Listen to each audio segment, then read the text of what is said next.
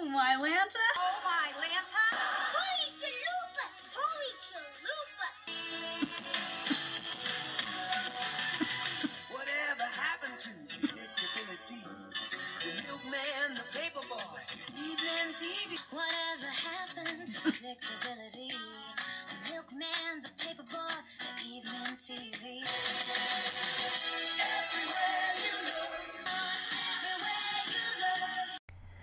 Tanner Fuller Gibbler fans, Angela Bowen here, the host of Oh My Lanta, Holy Chalupas, an unofficial Full House, Fuller House podcast. Well, today I'll be honoring a birthday of a Fuller House cast member. Well, actually, two of them. They share the role of Tommy Fuller Junior I'm speaking about Dashiell and Fox Messitt, the Messitt twins. Their birthday is December fifth, and I've decided the only Tommy episode that I could find in all five seasons of Fuller House is Season three, Episode thirteen, entitled A Tommy Tale, which aired on December twenty-second, twenty seventeen. In this episode, D J attempts to get Tommy into a fancy daycare. This episode's got a six point nine out of ten based on one hundred ninety-six ratings. We have it directed by Christian Jensen. Writers Jeff Franklin, the creator. Marsh McCall. Edie Fay is the executive story editor, written by Marsh McCall. We also have story editor Kate Spurgeon. I, I like when we see Edie and Kate Spurgeon writing together. It seems like they're kind of like a writing duo. So let's take a look at the kit. We got some guest stars here. We got Stephanie Drummond as Miss Emily and Avery Kidd, K I D D, Waddle, who plays the cop. All right. Ooh, we got trivia too. Cool. I'm going to read the trivia first. When Jackson and Ramona are getting ready for school in their pioneer clothes, they ask, "Why is the school making us dress up like pioneers?" Kimmy responds, "Because it's Pioneer Day," in jest. Although intended to be ridiculous, Pioneer Day is a big state holiday in the state of Utah. However, is observed on July twenty-fourth, not during a traditional school year. I did not know that. Interesting. All right, we do have a user review, of course, by the ever-faithful Power Man Dan, giving this a, f- a five out of ten and titling it On and Off Streak. This review was published June twenty-second, twenty nineteen. After a good episode, we get a dud. I guess I can expect good and bad episodes to happen after the other. Tommy gets interviewed for preschool. Okay, so it's not a daycare, it's preschool. Gotcha. D J's pressure is on. The following get in the way of it all. School-loving Max is ill and must stay home. Bribing Aunt Stephanie doesn't work, but he must find some way to escape and deliver his report. Jackson and Ramona must relinquish all electronic items for Pioneer Day. Without the time or Google Maps, the teens get lost and a cop brings them home after they panhandle some money. The charm from the show itself and a few giggles make this five stars out of ten material. And usually when it comes to Full House, or I mean, I mean Fuller House, a lot of these episodes, I'll have watched them once, and then I'll watch them again to review on the podcast. So, it's been about three years since I've seen this episode, so this will be fun to go through. As are all the episodes, you know, Fuller House and Full House alike. I love going into the episodes, and I love learning things that I probably wouldn't think about if I were just watching, watching you know, a casual viewing. Okay, so of course, before I officially get into the podcast, I'd like to let you Tanner newbies, if you're just jumping onto the podcast for the first time, welcome, welcome. I want to let you know where you can find the podcast on social media. You can find it on Facebook. Just type in Full House or Full House Podcast. The Oh My Lanta Holy Chalupas podcast will pop up. And on Instagram, O M H C F H F H podcast at Gmail. I'm giving you the email.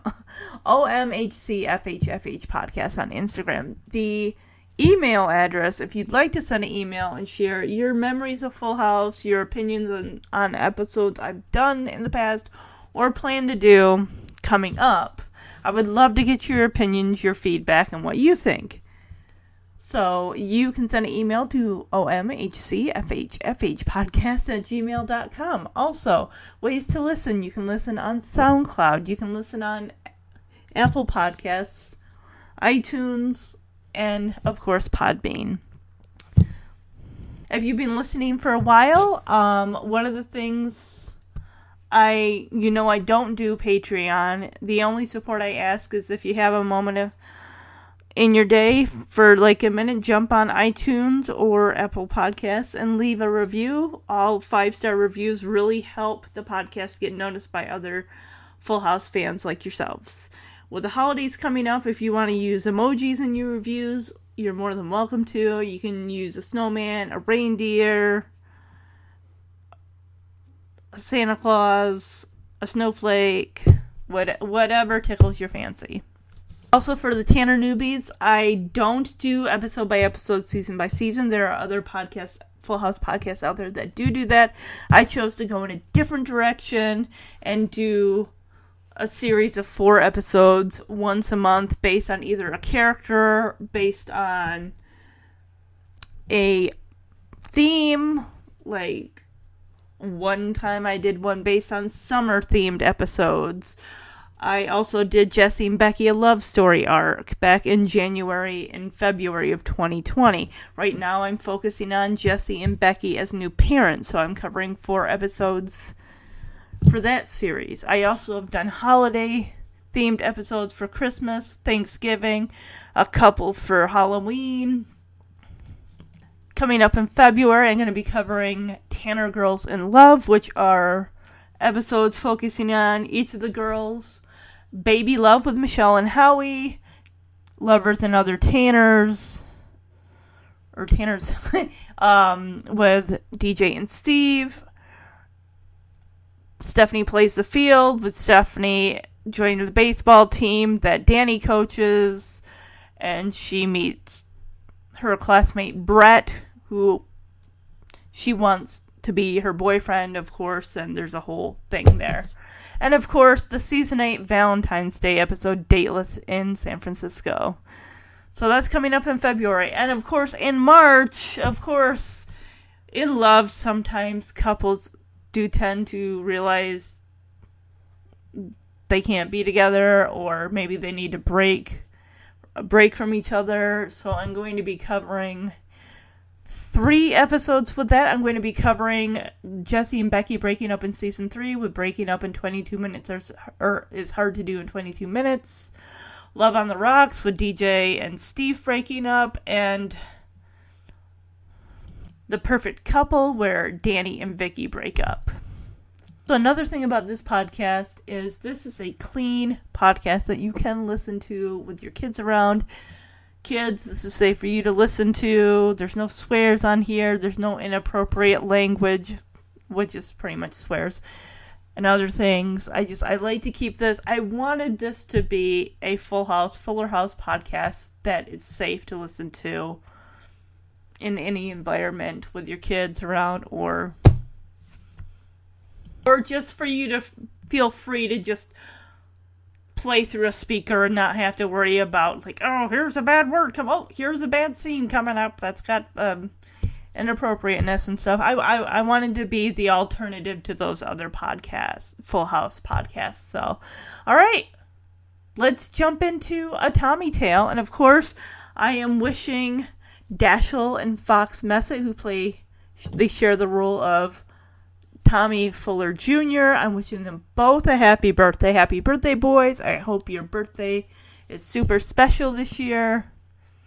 All right, time to jump into season three, episode thirteen of Fuller House, Tommy Tale, or A Tommy Tale. All right, we open up the episode. We're in the kitchen, and Tommy and D J are at the kitchen table. She's got blocks with numbers and also sh- blocks of shapes. She's also holding a green apple, trying to get Tommy to say what the color of the apple is.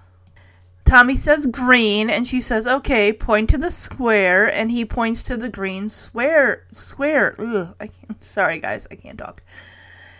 And D J is just so excited. Like, oh, you are on fire today, man. Good for you. And Stephanie is just kind of watching this like, oh, D J. Stephanie says, Deej, it's not even nine, and that's your second woohoo! Calm yourself. So D J explains that Tommy is being interviewed for the Center for Discovery, which is the most prestigious preschool in the Bay Area. So I take it Boughton Hall that Jesse and Becky wanted to get Nikki and Alex into doesn't exist anymore? Did they get shut down? Did they change their name? Maybe they're now the Center for Discovery. Maybe. Stephanie says, yeah, I know that it's the most prestigious preschool in the air in the Bay Area because I already have my embryos on the wait list. Oh my goodness. Hey, is Dan, baby Danielle going to go there? We don't know. We'll never find out. That is kind of sad. Oh well. And Stephanie says, well, unfortunately, there are six embryos ahead of me. Okay, D J is pulling a full Danny. Remember the episode, A Pinch for a Pinch, when Jesse pulls Michelle out of preschool because she was going to get punished or made to sit in the corner? And Danny's like, I can't believe you did that. This is a fine establishment that she's going to. It's going to set her up for grades K through twelve into Harvard Law and eventually all the way to the Supreme Court or something to that effect. So, yeah, I mean, there's nothing wrong with wanting the best education for your kid and everything like that. And D J is really no different than Danny here. And because she's saying, you know, one day, you know, Tommy could become a doctor or a judge or... oh my gosh, look what he's done there. Because Tommy's got the stack of blocks, you know, just in a stack. And she's like, oh, he could be an architect. Well, maybe. I mean, Tommy's another one. We'll never know what his future is. But then again, we won't know either for Jackson and Ramona and Max as well. We can only assume. So D J is... very, very, like, hey, Stephanie, you're eating toast. You need to watch the crumbs, okay? Because this school takes a very close look at the child's family. And D J points out that everything needs to be perfect for today. I love, D J suggests that Stephanie stay in the basement while the interviewer is there. Oh, come on. Stephanie's not the one you need to worry about. I think it's going to be Kimmy and Fernando that you might want to have them stay upstairs. Actually, wait a minute. At this point, isn't Fernando living in Kimmy's old house next door? Okay, Tommy, you've got this. What color is the apple? Mm. Green. Woohoo! Okay. And point to the square. Mm. You're on fire! Woohoo! Deej, it's not even nine, and that's your second. Woohoo! Yeah, I'm cutting you off. Today is a huge day. Tommy's being interviewed for the Center for Discovery, only the most prestigious preschool in the Bay Area. I know. I already have my embryos on the wait list. Unfortunately, there are six embryos ahead of me. I'm serious. This school is the first step to the Ivy Leagues. I mean, then maybe someday he'll become a doctor or, or a judge or, oh, look what he's done there. He could be an architect. Don't. Hey, hey, hey, hey, hey, watch the crumbs, watch the crumbs.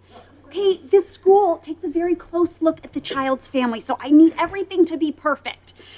So could you stay in the basement? No. So Max comes down in his sweater vest and his creased khaki pants, and he's got his briefcase.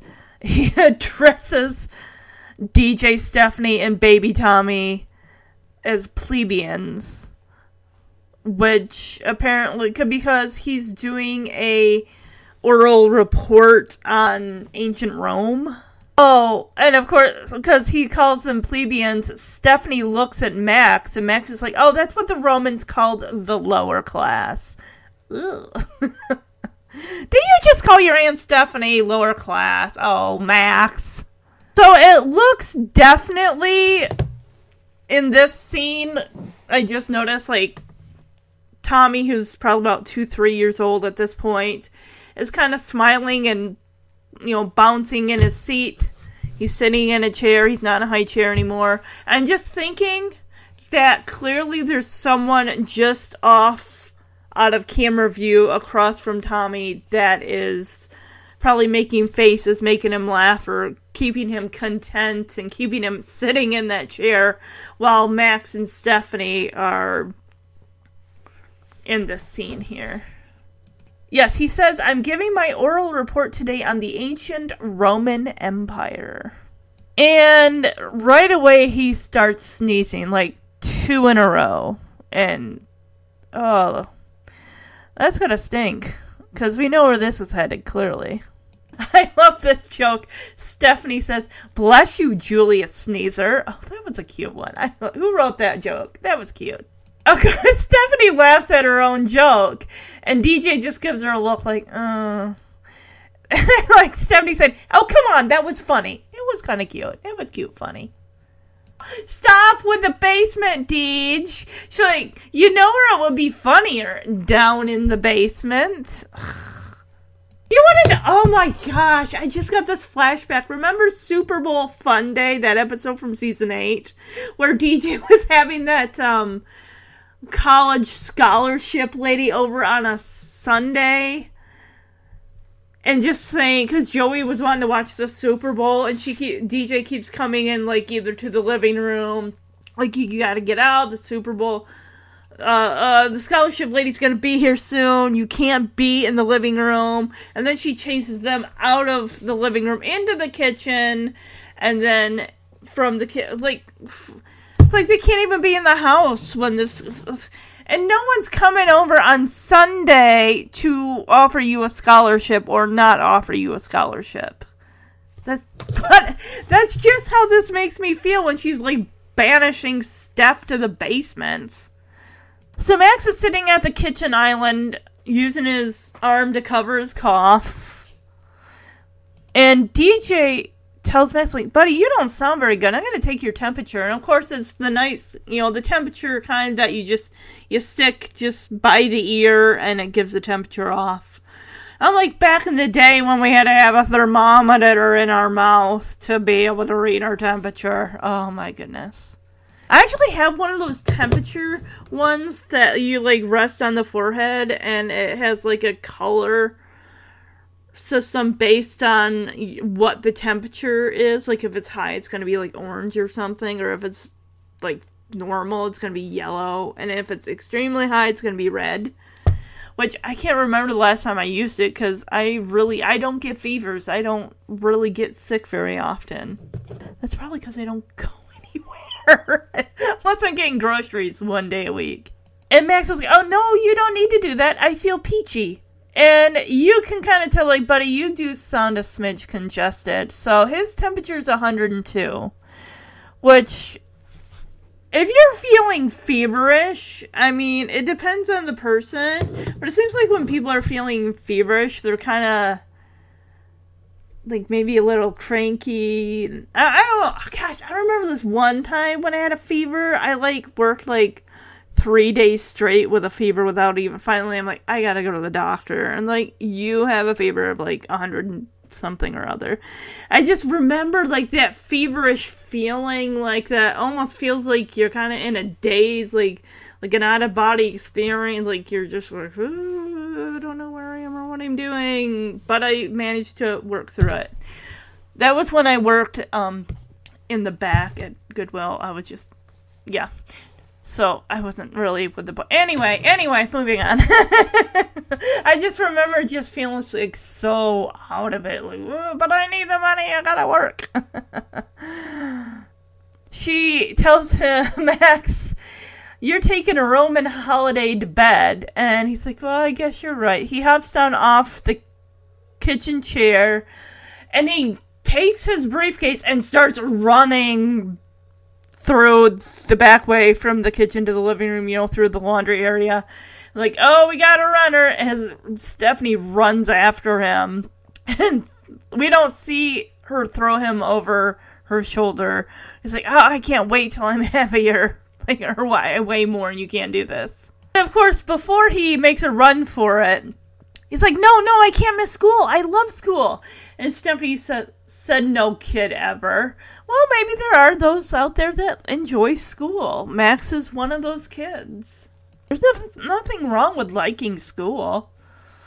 I mean, it's fun when you're in elementary school, but once you get to, like, junior high and high school, you're like, oh, you gotta, like, partly drag yourself out of bed. So D J's like, hey, Steph, would you mind taking Max upstairs to bed? And Stephanie's like, oh, well, I'm sorry. Someone has banished me to the basement. And D J says, oh, I was just kidding. Were you? No, you weren't. So, yeah, when he hops off the chair, he's like, you're right. His head's down. Like, I should just go to bed and get some rest. As soon as he gets around the other side of the kitchen island, boom, he is like a lightning flash, boom. He's like, oh, we got a runner. Stephanie grabs him and throws him over her shoulder and heads upstairs. Morning, plebeians. That's what the Romans called the lower class. Ouch. I'm giving my oral report today on the ancient Roman Empire. Hey, Gwen. Oh, boy. Bless you, Julius Sneezer. Oh, come on, that was funny. You know where it would be funnier? In the basement. Oh, come on, D J. Max, you don't sound very good. I'm going to take your temperature. No, you don't need to do that. I feel peachy. You sound congested, kiddo. Mm, a peachy one hundred point two. You're taking a Roman holiday back to bed. No, I can't miss school. I love school. Said no kid ever. Exactly. To bed. Steph, would you mind taking care of Max, please? Oh, I'm sorry. Someone has banished me to the basement. I was kidding. All right. Come on, Max. Let's go. You're right. I should go to my room and get some rest. It's not like you can't do the report. Stop, we got a runner. Yep, you better get him. I'm not a sack of potatoes. I can't wait until I'm heavier.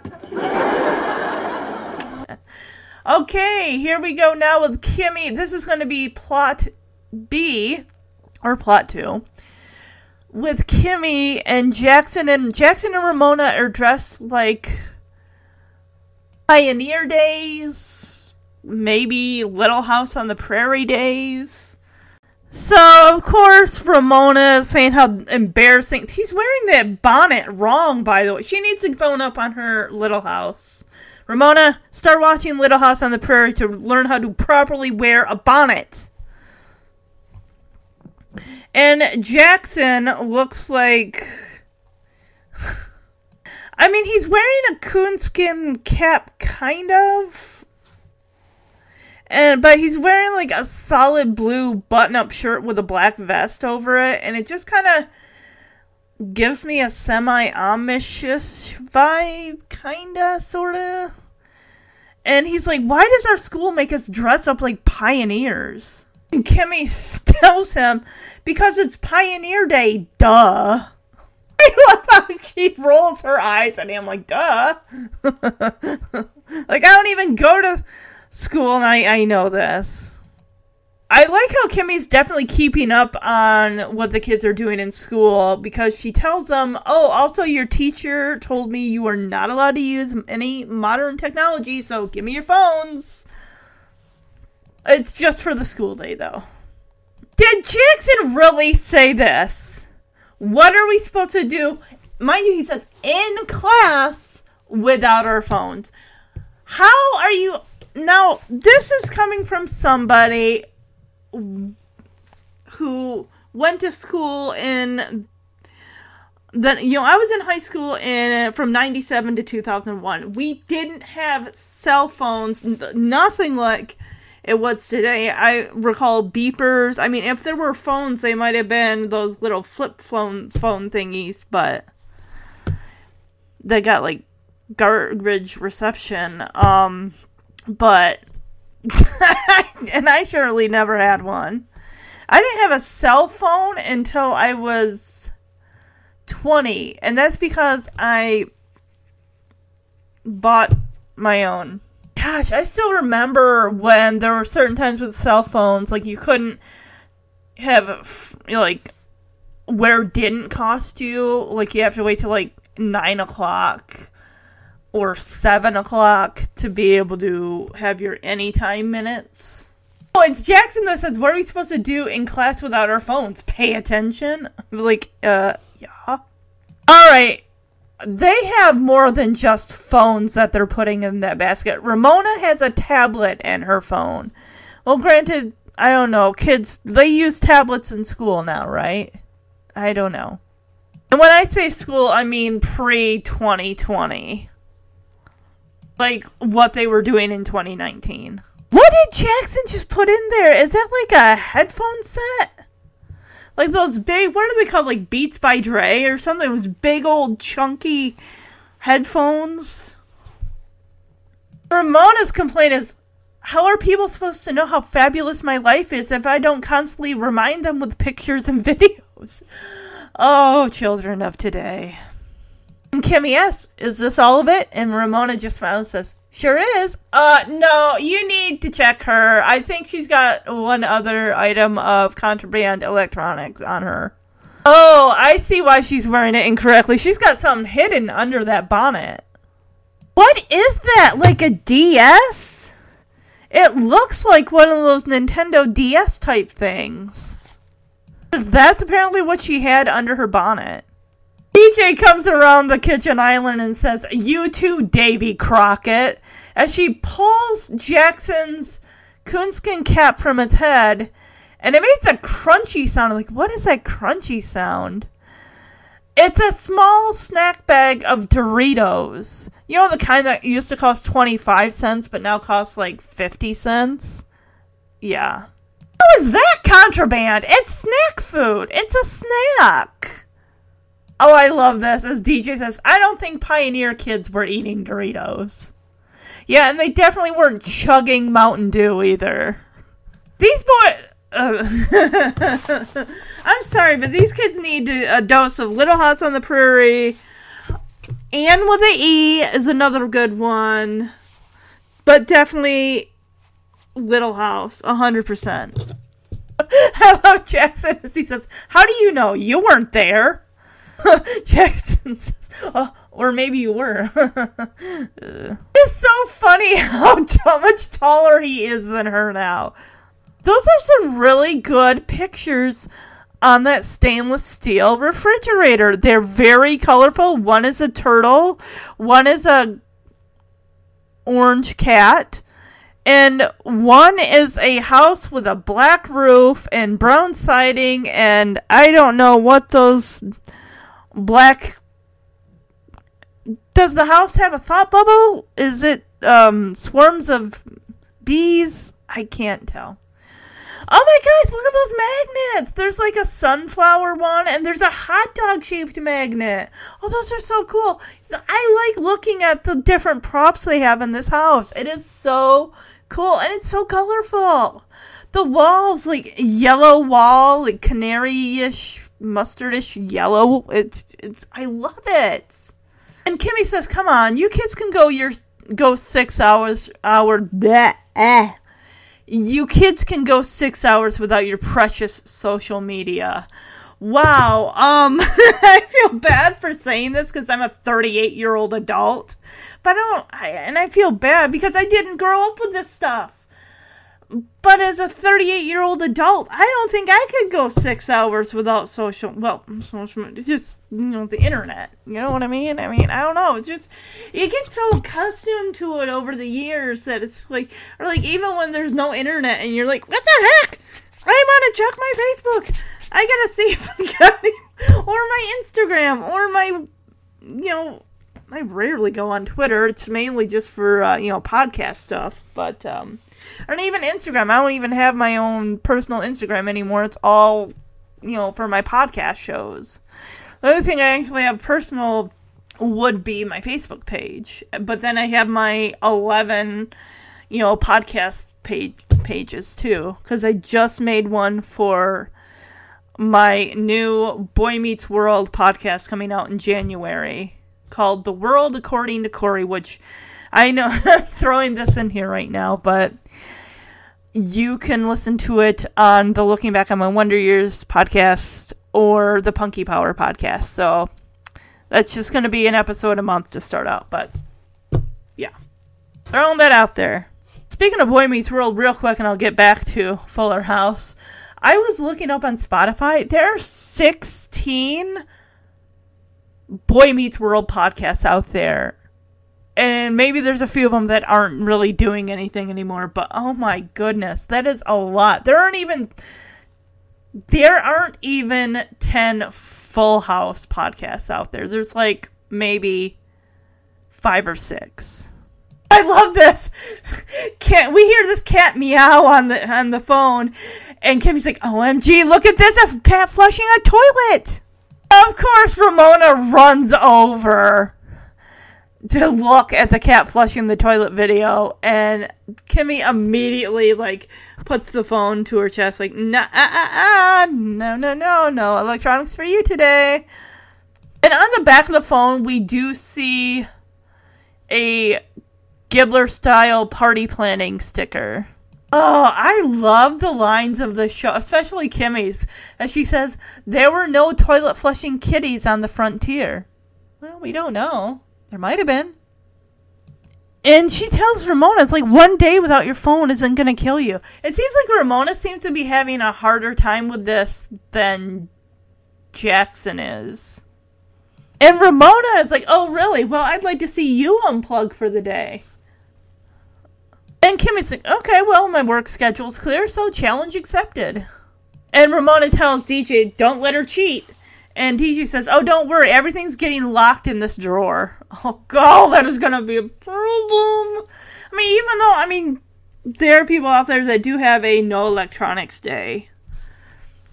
But, you know, as much as phones can be for entertainment, there are, they're very useful when someone needs to get a hold of you, or you need to get a hold of someone else in an emergency. I mean, emergencies don't happen all the time, but in the case of there being one, you want to make yourself available, or, yeah. So D J says, hand over your cell, Kimmy. And Ramona adds, and your work cell. Two separate phones? One for... Mm, okay. Jackson adds, your iPad. Your iPad mini? Good grip! Dang, Kimmy! How many electronics you got? Two phones, an iPad, and an iPad mini. How much I want to bet there's something else she's got, too. A pager. Oh, God. And her life alert? I don't think... Why did she have one? Oh, this is such a callback.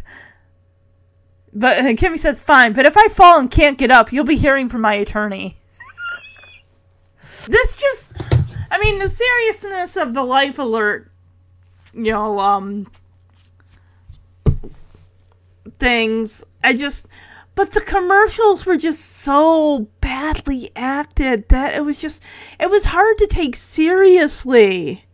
They'd have, like, a guy in a woman's wig and bathrobe, and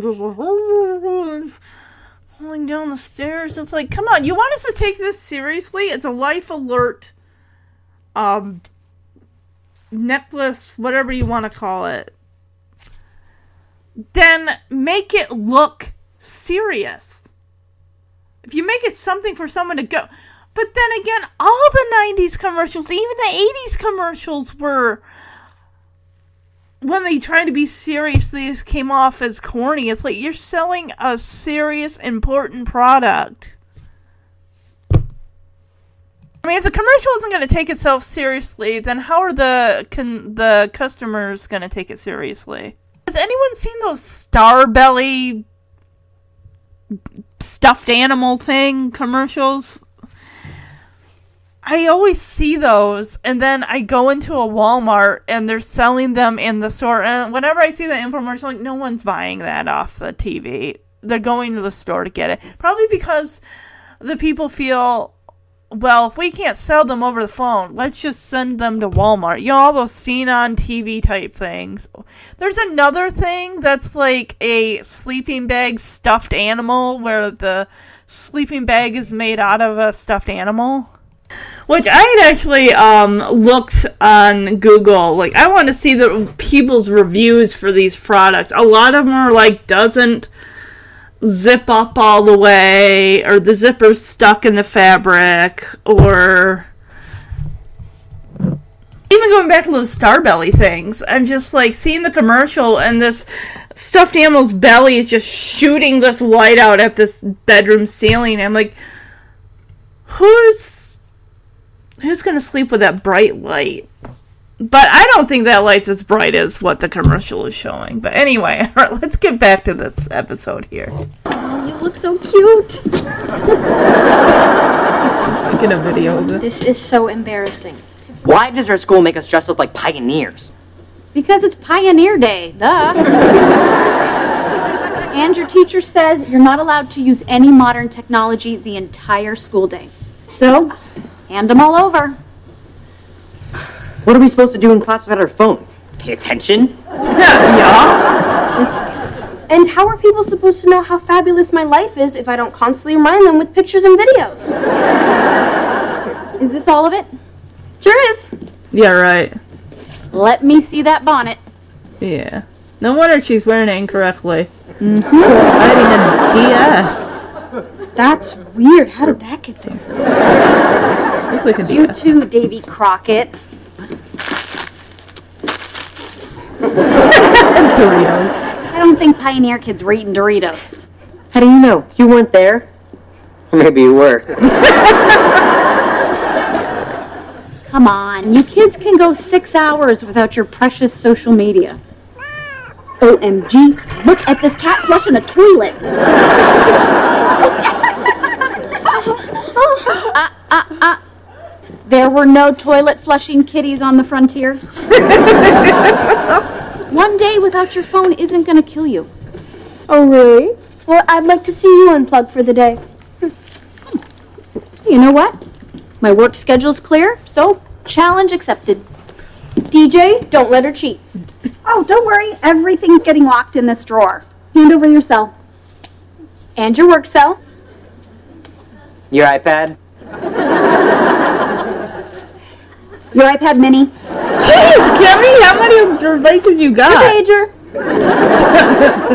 So ninety. And your life alert. Oh, uh, um, I don't know. Life alert is pretty important. You might want to hold on to that. Fine.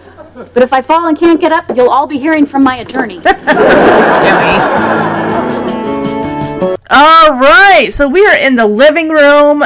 D J is dressed up Tommy in this adorable pale pink button-up with a light blue vest. And oh, he looks so cute! I think he's even got a little clip-on tie. And she's got an array of different educational toys on the coffee table. Probably just as, like, look how smart my baby is! He's so smart! Don't you want him in your prestigious preschool? Oh my, you guys gotta listen to this! It,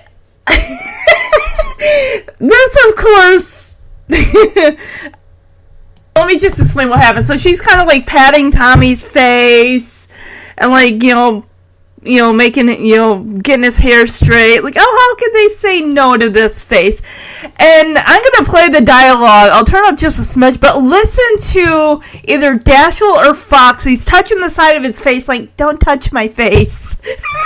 That is Tommy the character. That is Dashiell or Fox Messitt saying, don't touch my face. And he's saying it so seriously, like, don't touch my face. I mean, because he's like, what, three? They're, they're three, right? Two and a half, three years old?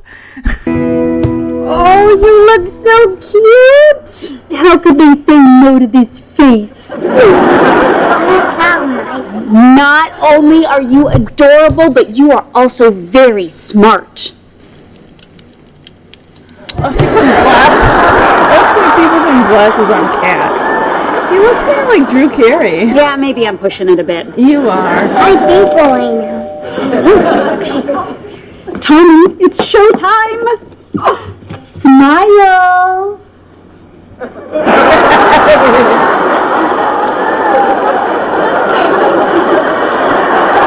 You are number one. She did, she put, did you guys hear that? I turned up the volu- volume. Did you hear that? When he's like, don't touch my face. That is not a character thing. That is one of the boys, like, like, don't do that. So she's telling him how, oh, you're number one. Oh, here, you're going to be so smart. Let me put these glasses on you. First thing I thought of when she put the glasses on, Drew Carey, hosting Price is Right. Um, another thing, I'm not a fan of, like, oh, let's put a gla- glasses on this dog, or put glasses on this cat, or put glasses on this llama. Like, I don't, it just looks weird. Like, dogs don't need glasses. Cats don't need glasses either, right, Quinn? I don't know where she is. She's probably taking a nap somewhere. But D J, of course, before she opens the doors, like, putting her fingers in her cheeks, like, remember to smile! And Tommy's like, smile! And he even says, I'm a big boy, which, more likely, that was probably the... someone saying the line for him and him saying it. And just, like, him putting his fingers in his little dimples and smiling and all. And D J's like, you're number one, and holding up her finger. And he's like, yay! Number one, number one! This lady, the school examiner, wow, does she... her jacket, it's got like a... Imp- you, do you ever remember in kindergarten sometimes the teacher would wear like a denim dress that would have like an apple or A B C kind of running along the collar? I remember my teacher when I was kindergarten or first grade wore one of those denim teachery type dresses and had like a little, like an apple or a ruler or A B C kind of running along the the collar part of the the denim dress. It just seems to me, that's what, whenever I think denim dress, I think teacher, one hundred percent. And this lady here is no different. Her, I'm guessing it's like a button-down sweater jacket, has school... Um, supplies, like a uh, pair of scissors, a ruler, um, I can't really see it, she's too, too close up, but maybe when she gets closer I can kind of make out some of the, uh, the other objects on her sweater jacket. So immediately when D J opens the door, this lady is all smiles. She's like, hello friend, my name is Miss Emily from the Center of Dif- for Discovery. Lady, you're a pod person. I don't know, those people, like, really that are, like, cheery to the point of, like, either they're trying too hard, or she just gives off that, eh, you're being friendly in a creepy way, I don't like it. Tone it down, please, be normal. Okay, Deej, calm it. Calm down. She's like, hello, friend, my name is Miss D J. Stop with the Miss D J. That is only what teachers do for young students. When I was a student learning to ride the bus and stuff, because, you know, as kids we couldn't memorize, you know, ninety-five A or whatever the school bus was, they put, like, a colored picture of, like, a cat or a bird or a butterfly or a flower or whatever. That way we could tell which bus was ours. And and it's almost like D J's trying to match this woman's enthusiasm. Like, hi, I'm Miss D J from the Center of... my living room, like, uh, this, this, this lady just, uh, she makes me, ner- okay, um, we get a close-up more of her very interesting sweater. Like I said, she, I definitely can see the, scis- the scissors, there's a picture of a cup with pencils, there's, I think there could be a school bus, or a trolley, or a city bus. I'm not sure. There's an apple. The, oh, the school bus is on the other side. The other one's got to be like a... maybe a Not a fire truck. I can't tell. Then there's A B C along where the buttons are on the side of the... It's um, it's a button-down sweater. It's really pretty, and I like that it's a kid-friendly sweater. Just... It's a very educational sweater. And this uh, lady, Miss Emily here... gives D J a gold star. Does anyone remember that, whether they came out in the eighties or nineties, I remember them from the nineties, those scratch and sniff stickers, those were, or the puffy stickers, those were cool too. So, Miss Emily goes over and says, "Oh, hi friend, what's your name?" And D J, of course, answers like, "Oh, this is Tommy, say hi Tommy," and Tommy's like, "Hi." So D J offers Miss Emily, so she offers Miss Emily a lemon square, which I one hundred percent, I love lemon squares, or a lemon bar. They're so good. And Miss Emily, of course, declines. She says, but just relax. Just, you know, act like, you know, I'm your friend. And nothing against the actress, it's just her smile just makes me nervous. Just, it's got one of those, like, too polished type look. Like, not a Stepford Wife, but this. Uh. So, plus, this actress, um, her name is Stephanie Drummond. Which Drum, Drummond is funny because I'll be covering uh, the Different Strokes podcast in January. Anyway, oh, she was in Mean Girls in two thousand four. She played Bethany Bird. Okay, don't know her. And she was in some other stuff, nothing else. Little Mosque on the Prairie. What in the world is this? I have no idea. It's like a weird take on Little House. Um, Ariana Grande, Thank You Next. Bethany Bird. Hmm.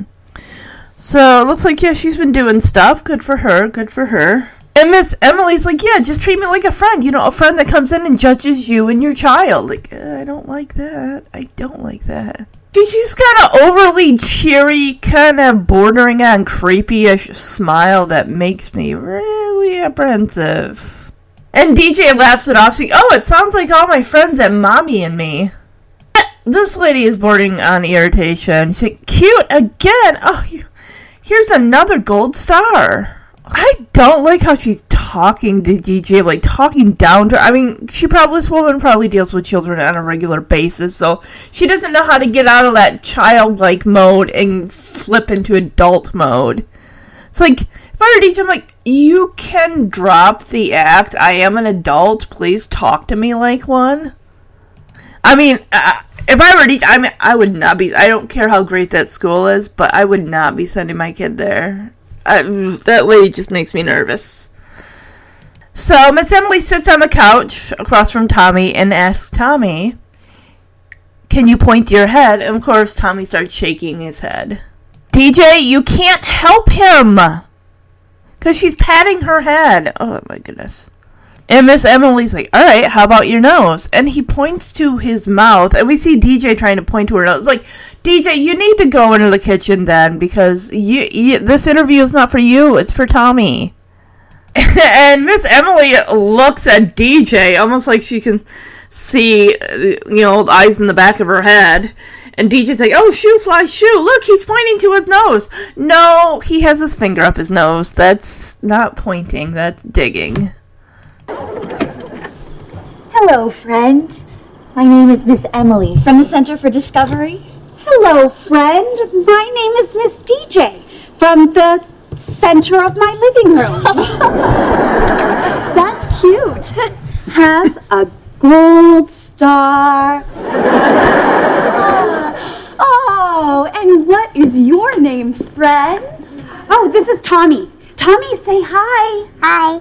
Nailed it. Uh, would you like a homemade lemon square? Oh, no, thank you. And please relax. Just treat me like a friend. a friend who comes into your home and judges you and your child. That really is just overly creepy. Sounds like all my friends at Mommy and Me. Cute again, another gold star. Oh, stop talking down to her like she's a kid. So, let's get started.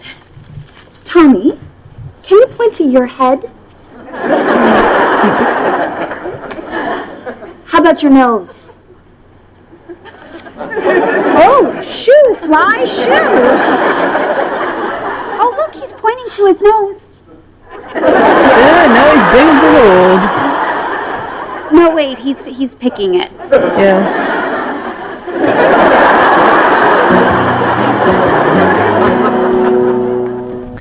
So, Stephanie brings up, actually it's kind of interesting, we kind of have three plots going here. We got Tommy and the preschool interview, we got Jackson and Ramona with the Pioneer Days, which I guess that could be plot three because that was introduced after Max and his cold and is wanting to go to school to deliver his Roman report or uh, report on ancient Rome. And when Stephanie brings in that orange juice, I immediately had a flashback. Do you want to know what Full House episode? Can you guess? Think back because it's in one of the earlier seasons. Season one, A Pox in the House. Remember when Stephanie got chicken pox, D J brought in some juice, and then she brought in an entire tray of juice, and she... And Stephanie, of course, wanted to go to school because they were going to have a real ballerina come to school. Because at that time in season one, that was her dream. She wanted to be a ballerina.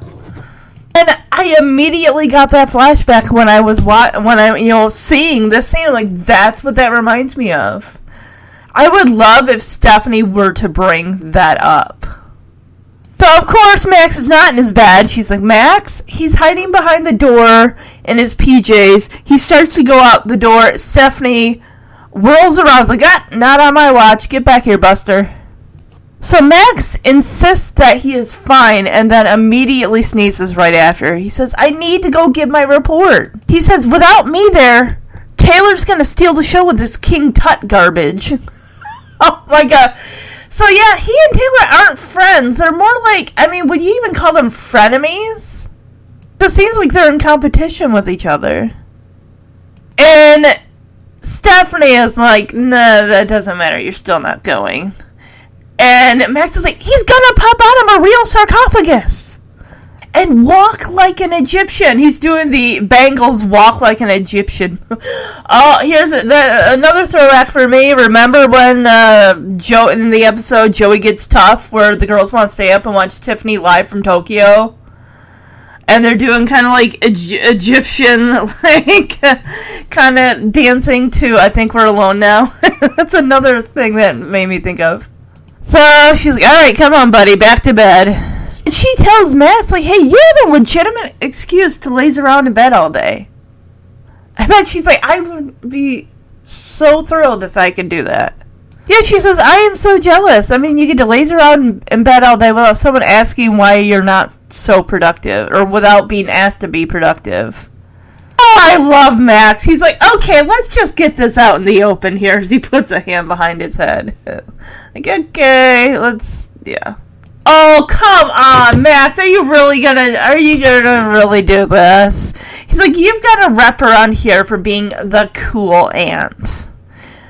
I gotta be, first off, I gotta say, I love Stephanie and Max's relationship. It just, it reminds me so much I, of Jesse and Stephanie in a way, kind of. I mean, I'm not gonna say like Jesse and Michelle, but um, I, I like their, and they're, they're, They're real with each other and everything. It's like, it's like, oh, buddy, are you going to really play the, you're supposed to be the cool aunt card? Uh-huh, come on. But she also has, has to be a responsible adult once in a while.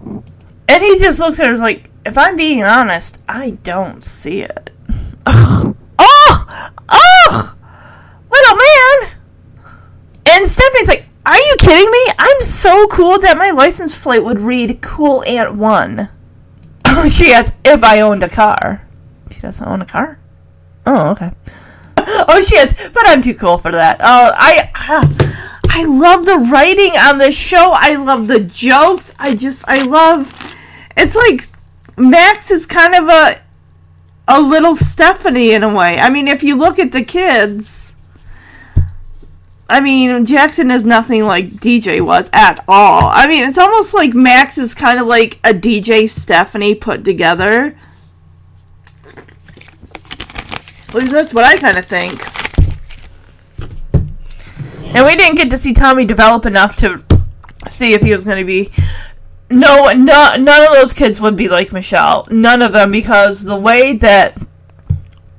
they run that house. It's like, no, those kids are not getting away with nothing. You got you, D J and Stephanie and Kimmy really are holding those kids accountable. They really, really are. And I'm not saying that Jesse, Danny, and Joey didn't to a degree, but they really let Michelle slide on a lot of stuff that if it were D J, Stephanie, and Kimmy dealing with Michelle as adults and she was a kid, she would not turn out that way. They would be calling her out on a lot of stuff. Oh! He even adds, and too poor. That's why you don't have a car. Oh, buddy. So, he tells her, if you're so cool, then help me break out of this joint. She looks at him and says, you know I can't do that, Max. He's like, hmm, maybe you'll change your mind for... And he reaches under his mattress. Oh, he's got some monies. He's got some monies. Oh! He's got a twenty dollar bill! He's probably got loads of cash in that mattress. He is such a briber. It's above the bed and says, no, no, I am not accepting a bribe. And I love how Max, like, takes the twenty and just kind of pulls it on either end. Just like... Sure about that? Because he says a crisp twenty dollar bill, and for emphasis he goes, she, oh yeah, that's a crisp one, one all right. And he's like, here, go hold, go ahead, hold it. This kid is too much for words, I'm telling you. She starts to reach for him. She's like, no, no, you have to slap her hand. She's like, put that money away quickly. Oh god. What's his angle here? Because he asks her to read him a story and gives the the, the, the lip the lip. um, what is he thinking? She's gonna fall asleep and he's gonna zip out the door. Yeah, right. So she's like, all right, sure. Feel like, are you up to a little Captain Underpants? And Max just looks at her like, please. I read those before I could read. Yeah, I've not read Captain Underpants, but is it really any different than Diary of a Wimpy Kid, where it's just pictures and maybe three lines of words per page? I mean, I read Diary of a Wimpy Kid's newest book in a day, because... And the thing is, I normally would get them from the library, but being with all the libraries closed this year, I'm like, you know, I was walking through town, I'm like, yeah, I'll buy it. I'll buy it, and then, you know, maybe I'll just, um... I don't know, give it away to somebody if someone wants it. I just, I love this kid's attitude. He's like, Captain Underpants? Really? I could read those before I could read. Try again, cool Aunt Stephanie. I learned to read with those, um, Fun with Dick and Jane books. Granted, they are probably back from when my dad was growing up, but it still helped. You little scamp! He says, there's a U S News and Finance report I left in the bathroom downstairs. They have a bathroom downstairs? Where? Like in the downstairs, downstairs? Like basement where Stephanie sleeps downstairs? That downstairs?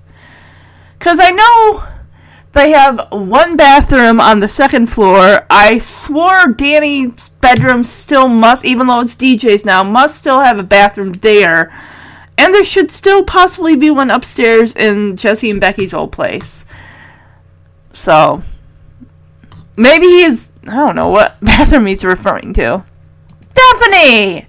Because she's like, okay, yeah. It's like, he's trying to get you to go out of the room so he can leave. Come on. So she's like, alright, I will be right back. And then she turns around quickly and says, oh, Do us both a favor and hide that roll of twenties somewhere different. As soon as Stephanie is out the door and down the hall, he jumps out of bed. He's like, it is just too easy. Oh, Max, with that conniving look on his face. A little evil grin. Honestly, I cannot say enough about their relationship. They are, ah, they're the awesome aunt-nephew duo. Okay, Max, have your juice. Max? uh, uh, uh, uh, freeze it. Not on my watch. I'm fine. I need to go get my report. Without me there, Taylor's gonna steal the show with his King Tut garbage. He's gonna pop out of a real sarcophagus and walk like an Egyptian. Come on, you. Back to bed. Well, look. You have a legitimate excuse to laze around in bed all day without anyone asking why you're not being productive. I am so jealous. Okay, let's just get this out in the open. You've got a rep around here for being the cool aunt. But if I'm being honest, I don't see it. Are you kidding me? I... I'm so cool that my license plate would read Cool Aunt One. If I owned a car. But I'm too cool for that. And too poor. Oh, man. If you're so cool, then help me break out of this joint. You know I can't do that, Max. Huh. Maybe you'll change your mind for a crisp twenty dollar bill. No, no, I am not accepting a bribe. But boy, is that crisp. Go ahead. Hold it. No, no.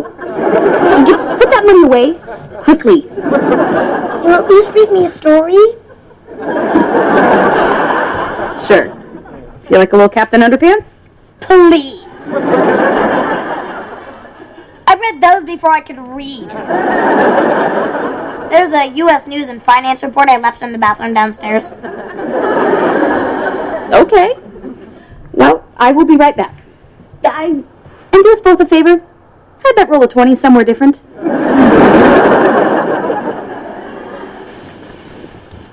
It's just too easy. Hey, look, we're on to plot three with Jackson and Ramona and their pioneer outfits. We see a bus pass. Of course, Netflix has to plug itself because on the back of the bus, there is a sign that says Netflix on it. What are they doing at a bus stop? I thought they were headed to school. And Ramona's blaming Jackson because apparently, he, since he didn't know what time it was, they missed their bus. How does... I mean, you can look at a clock in your house. I'm sure you still have clocks there. You should have an idea of when your bus is going to arrive. He tells her, well, I didn't have my phone, and you're the one that got us on the city bus going in the wrong direction, going the wrong way. And she tells him, I didn't have my Google Maps. Oh, my goodness. See, it just shows that some kids, it's just so reliant on technology. But then again, usually if I need to get somewhere, I will look at Google Maps. I mean, so many household appliances have cl- uh, clocks in them. You know, an oven, a microwave. I'm sure they have a wall clock somewhere in that house. So there's no excuse for missing school. Ramona tells Jackson, well, we probably should call our moms. And Jackson's like, with what? And Ramona points, with what the pioneer u- pioneers used, with that. And she points to a payphone that doesn't have anything attached to as far as a phone cord. My guess is it's basically a relic. It's just there. Like, hey, remember when we had payphones back in the day? Yeah, when I got to junior high, they had payphones. I remember even calling collect a couple times when I almost told, don't don't do that anymore. Uh, Jackson and Ramona go over to the payphone, and Jackson is just in awe, like, "Wow, I saw one of these in a movie. Wow, that makes me feel old." It really does. He tells Ramona, "It's like a vending machine. You put money into it, but instead of a Snickers, a phone call comes out." Oh my goodness. So she's got fifty cents she puts in. She picks up the phone. It's like, "Hey, I think it's cordless." No, I think it's just uh, it's there for relic or vintage purposes of, "Hey, we used to have these. Now we don't." And, of course, she can't remember her mom's number. And Jackson's like, "You idiot." It's like, "Yeah, well, what's your mom's number?" Jackson says, uh... "I know there's a four and a couple of twos." My God, seriously? You got... This is one oh one, like, elementary school stuff. Remember back in the day, that's one of the things you learned aside from your address was your home phone number? Yes. Before you had to memorize your social number, you had to know what your home phone number was and your address. Those are two of the most important things aside from your social number, which you'll need down the road, that they teach kids, is what's your number. There's even a, an episode of Full House where Michelle could recite her, her phone number, five five five, two four two four. Yeah, yeah, uh, there's like a couple, there's a four and a couple of twos, but I don't know what order they're in. Oh my gosh. Teens, please tell me out there you know what your parents' phone numbers are, please. But then again, I don't know what my husband's new phone number is, because that's the thing. We're so reliant on stuff just being there, like phone numbers and names, like, okay, that we don't see, that we have to know a number. Like, there have been times when I had been working, I'd, like, forget my phone at home, so I'd have to use the work phone at one of the stations, and luckily I knew what my husband's phone number was, so I could call him and have him bring me my phone. That happened more than once on one occasion, and I'm still embarrassed by that. So Ramon's like, "All right, fine. Let's just take the next bus back and we'll start all over." So she's out fifty cents. If they knew about, uh, you know, payphones, I think if you hit that uh, one thing, it'll release the fifty cents. Someone else is going to go past that and like, "Hey, check for change. See if anyone's used this old relic of a payphone," thinking it works when it doesn't.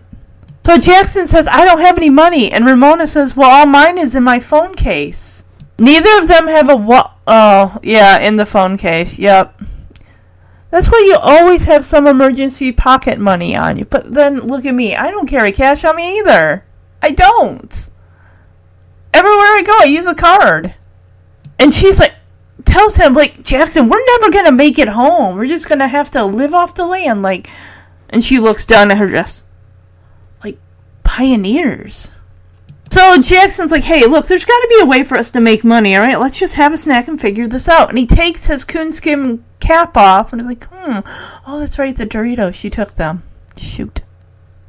First of all, Jackson is holding his coonskin cap. Some guy walks by and drops some coins in there. Ah, okay, okay. And Jackson, ever polite Jackson, is like, Sir, sir, you left a quarter in my hat." Like, uh, I think that was on purpose, guy. Ramona says, "That was on purpose because you look pathetic." Jackson's so impressed, he's like, "Wow, I wasn't even trying." La, la, la, la, la, la.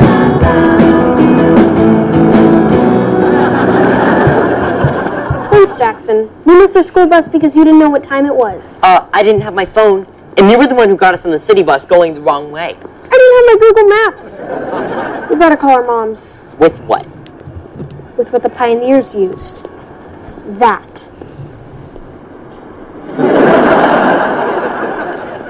Whoa. I saw one of these in a movie. You put money in it like a vending machine, but instead of a Snickers, a phone call comes out. Ah, I have fifty cents. Hmm, I guess guess it's cordless. I can't remember my mom's number. You idiot. Okay, what's your mom's number? Uh, I know there's a four and a couple of twos, but I don't know what order they're in. um, let's just take the next bus back and we'll start over. I don't have any money. And all mine's in my phone case. We are never going to make it home. I'm just going to have to live off the land like pioneers. There's got to be a way for us to get some money. Let's just have a snack and figure this out. Oh man, my mom took my Doritos. uh, sir? Sir? Uh, you, you left a quarter in my hat. That was on purpose, because you look pathetic. Wow. I, I wasn't even trying. So, D J comes into the kitchen, looks like she's getting a refill on tea or something, and she informs Kimmy that Tommy is doing great. She, and D J adds, and so am I. Miss Emily gave me two stars for being cute and one for being quiet. Why did I get the impression, I'm thinking back to when Jesse and Becky took toddler Nikki and Alex to Bountain Hall to be interviewed. Like if, uh, and the teach, the principal had mentioned about having the kids evaluated to see, you know, their skills and everything. And if, let's say they'd been put through something like this, and if Jesse and Becky were both there watching the kids go through, you know, these different tests, would they have been able to, because we know that during even the interview process, Jesse was would not shut his yap. Just Kimmy just looks at her and says, "Who cares?" Because Kimmy's at the table. I don't know what is she doing. She's got a mallet and she's hitting candy. She's unwrapped a bunch of candy from some glass containers or plastic containers, and it's whacking candy like plastic wrapped or unwrapped like peppermint candies and butterscotch ones and stuff. I'm like, what is she doing? Does she do that when she's bored? Oh, I get it. Yeah, she says I'm, because D J even comes over and says, what are you doing? And Kimmy says, I'm playing Candy Crush. Oh my god. She's making a mess is what she's doing. And D J's like, oh, I see. Yeah, you don't miss your phone at all. And she has a pad of Post-its and she writes something on it and says, ding, and hands it to to D J like, oh, it's a text. Oh, a prehistoric text. D J reads it. It says, give me my phone back or else. D J just takes the Post-it, crumples it up, tosses it on the kitchen table, and says, delete. So D J says, all right, I need to get back to Tommy, and you need to, as Kimmy stands up, takes a place, a round placemat and puts it in front of D J's face. And D J asks, like, what are you doing? And Kimmy says, I'm blocking you. Oh, my goodness. And she starts walking behind D J as she, and then stops and turns around and says, and now I'm unfollowing you. Tommy's doing great, and so am I. Miss Emily gave me two stars for being cute and one star for being quiet. Who cares? What are you doing? I'm playing Candy Crush. Oh, I see. You don't miss your phone at all. Ding! What's this? It's a prehistoric text. Give me my phone back or else. Delete. Hey, I have to get back to Tommy and you need... What are you doing? I'm blocking you. And now I'm unfollowing you. Let's get back to the Pioneer Kids as they are putting on a performance to Froggy Went-a-Courtin'. So yeah, they're just kind of singing, and people are tossing money into Jackson's coonskin cap. Well, one person did. About like three people just walked past. One person walked past with a dog. Ramona turns to Jackson after someone drops uh, some money in, and she's like, "Oh, thank you, kind sir." She turns back to Jackson and says, "I can't believe how easy this is." And Jackson says, "Yeah, who needs school? I think I found my new career." Um. No, I don't think this would be a good choice. He's like, yeah, I'll be a beggar. I'm like, no, you won't, buddy. No, no, no. Oh, so they start to go into round two, or whatever uh, round of the song is. And, oh, here comes the cop.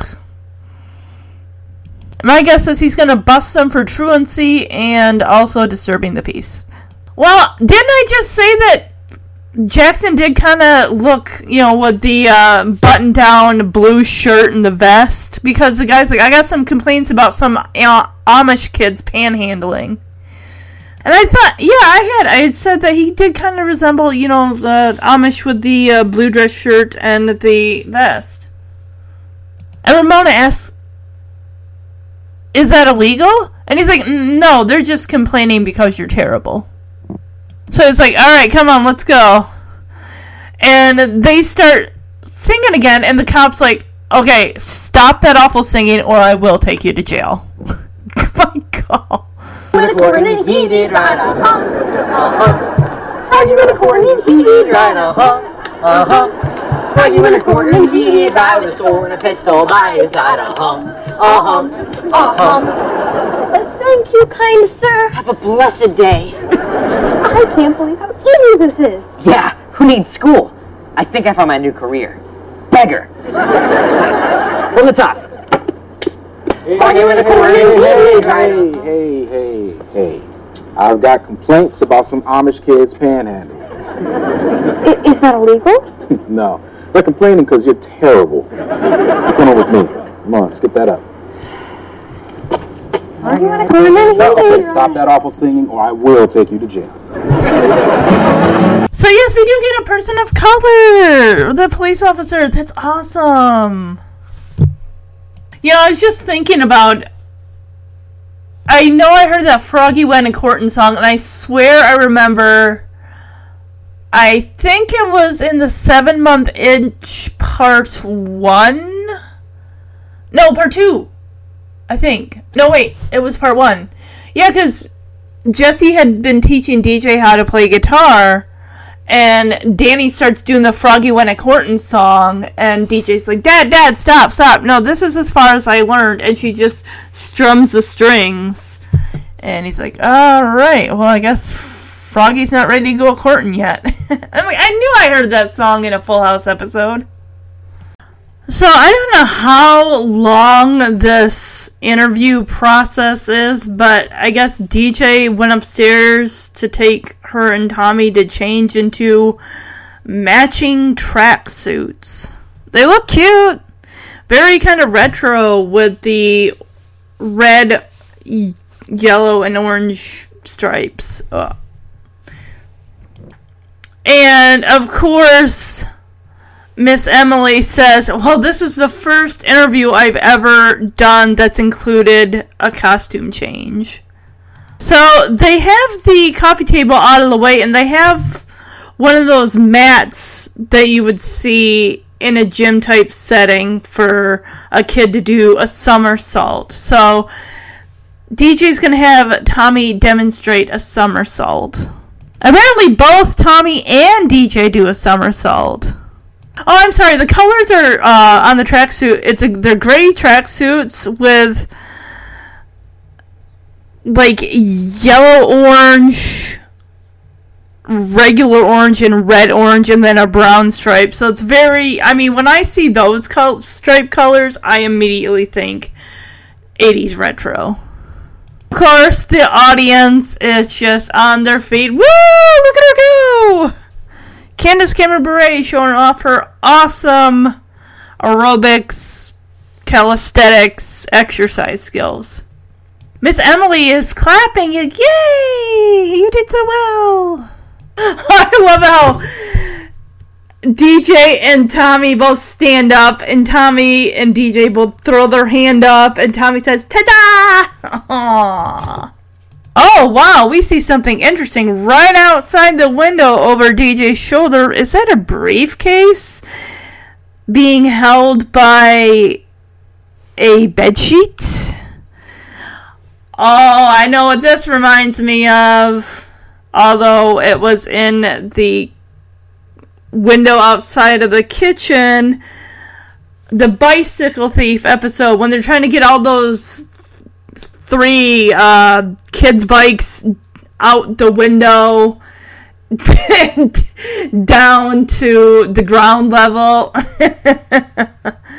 And D J's really talking like, oh, Tommy is such a talented boy with a very talented mother. And Miss Emily says, well, that may be, but it, it, it appears to be another talented son dangling outside the window. Steph, where's that? Where are you? She's still getting that uh, finance reports on World News magazine. Come on now. Max is wearing a toga. He looks adorable. Of course, D J utters her famous catchphrase, oh, my Lanta! Staff, where are you? Seriously. Get this kid back in. You know what's interesting? Over the years of Full House, neither Stephanie nor D J nor Michelle ever tried to do what Max is doing out the window. Oh, my gosh. We get the entire podcast title. D J saying, oh, my Lanta, and Max saying, holy chalupas. So I think, because this is season three, I don't think he says it too much after this, like going into season four and five. I don't think we ever hear him say holy chalupas anymore in season four or five. He might have, but definitely not in season five. So D J excuses herself to go talk to her precious middle son. We're back! Oh, is she eating a lemon square finally? In matching tracksuits. I must say this is the first admissions interview that's ever included a costume change. Okay, Tommy, let's show Miss Emily your somersault. Ready? Ta-da!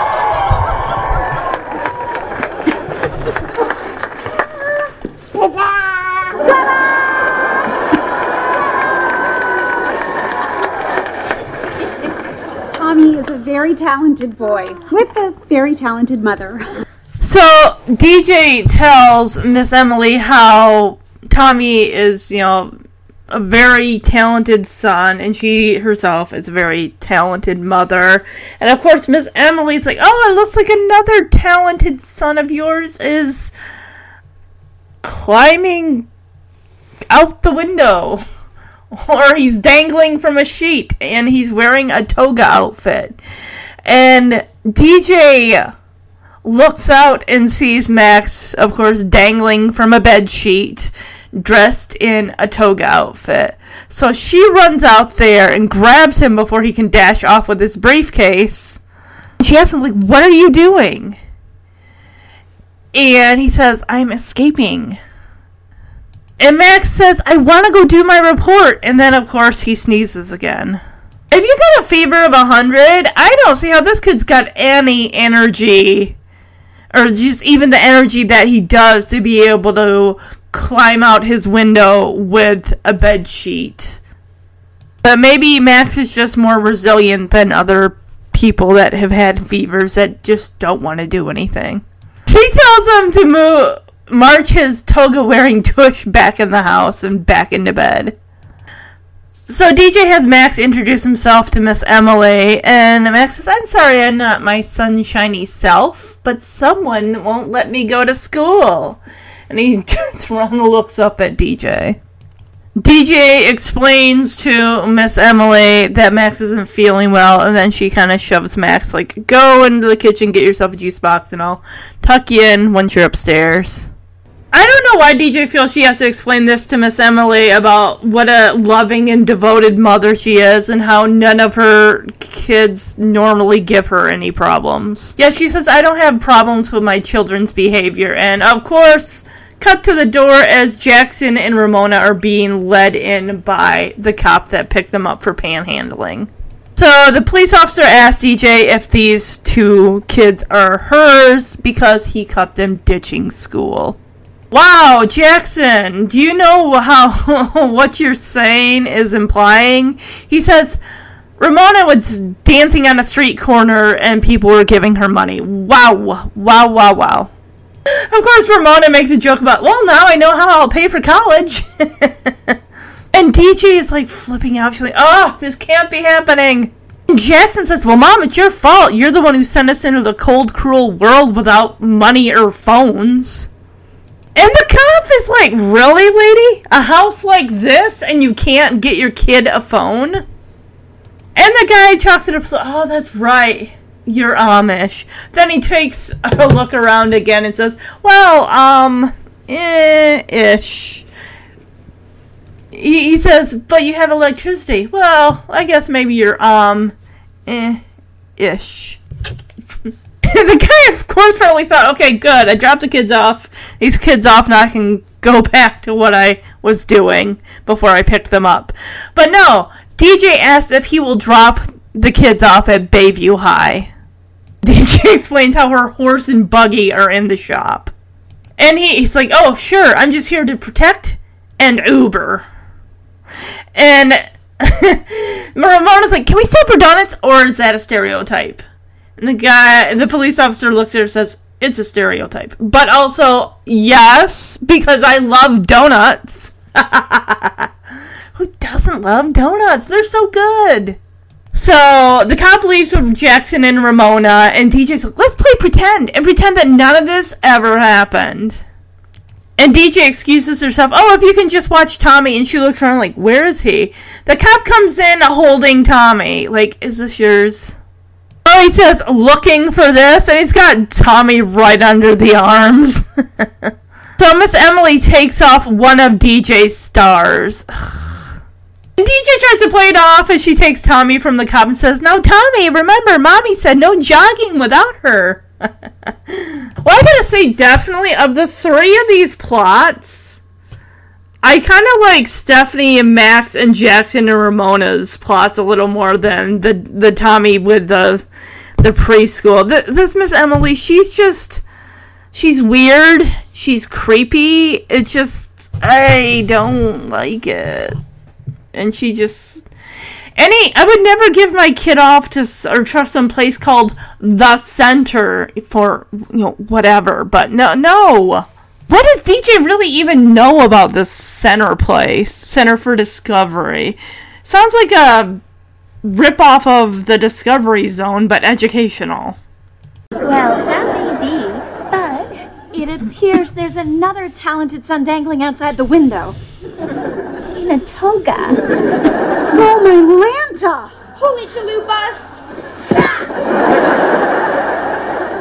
I'll be right back. I have to go talk to my precious middle son. Max, darling! Nice try, buddy. What the heck are you doing? I'm escaping. I want to go do my report.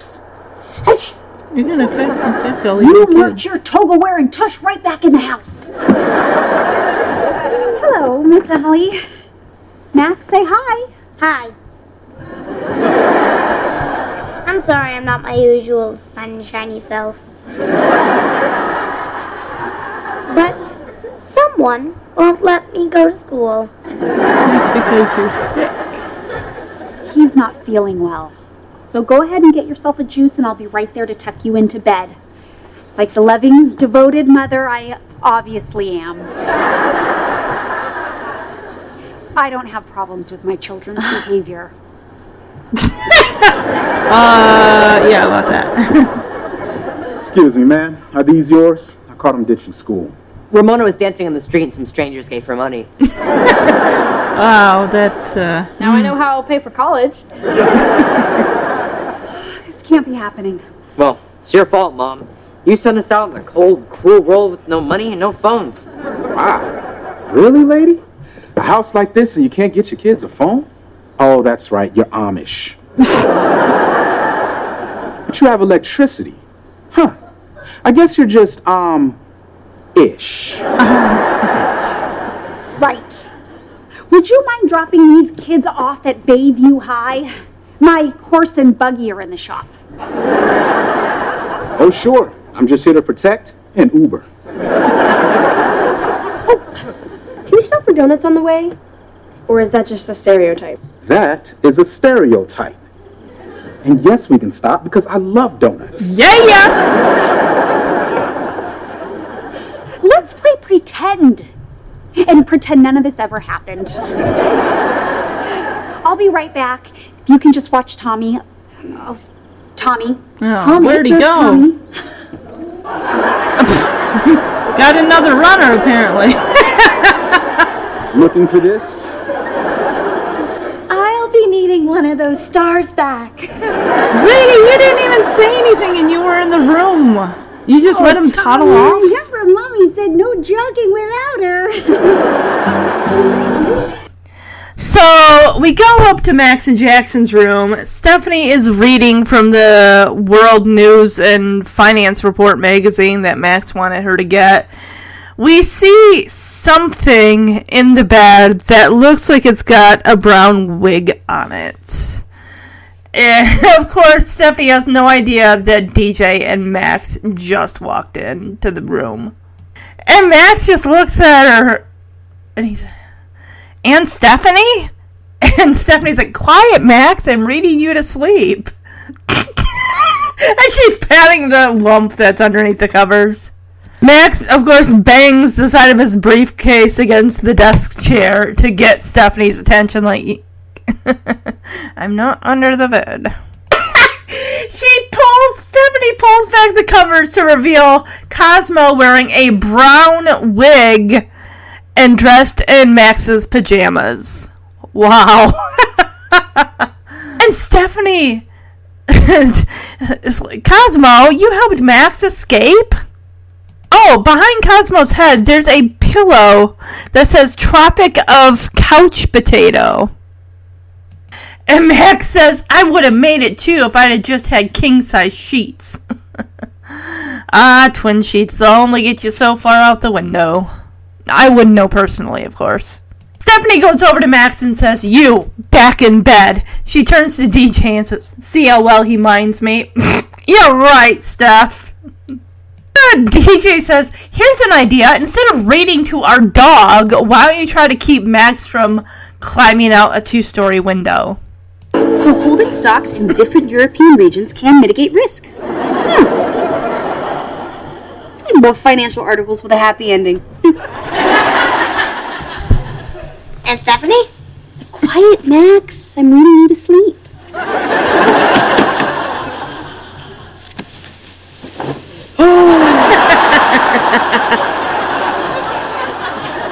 Cosmo, you helped Max escape?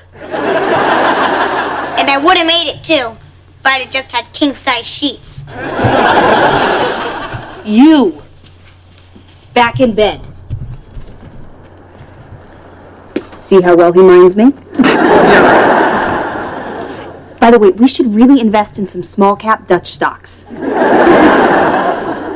Here's an idea. Instead of reading to our dog, try to keep Max from climbing out of second-story windows. Uncool, Max. I'm sorry, but this report means everything to me. Well, what if there was a way for you to do your report without you ever leaving your room? Really? You better not be yanking my chain. I'm not. But I do have one question for you. How did you get Cosmo to put on your pajamas? Those are his. Oh, he's got his own, huh?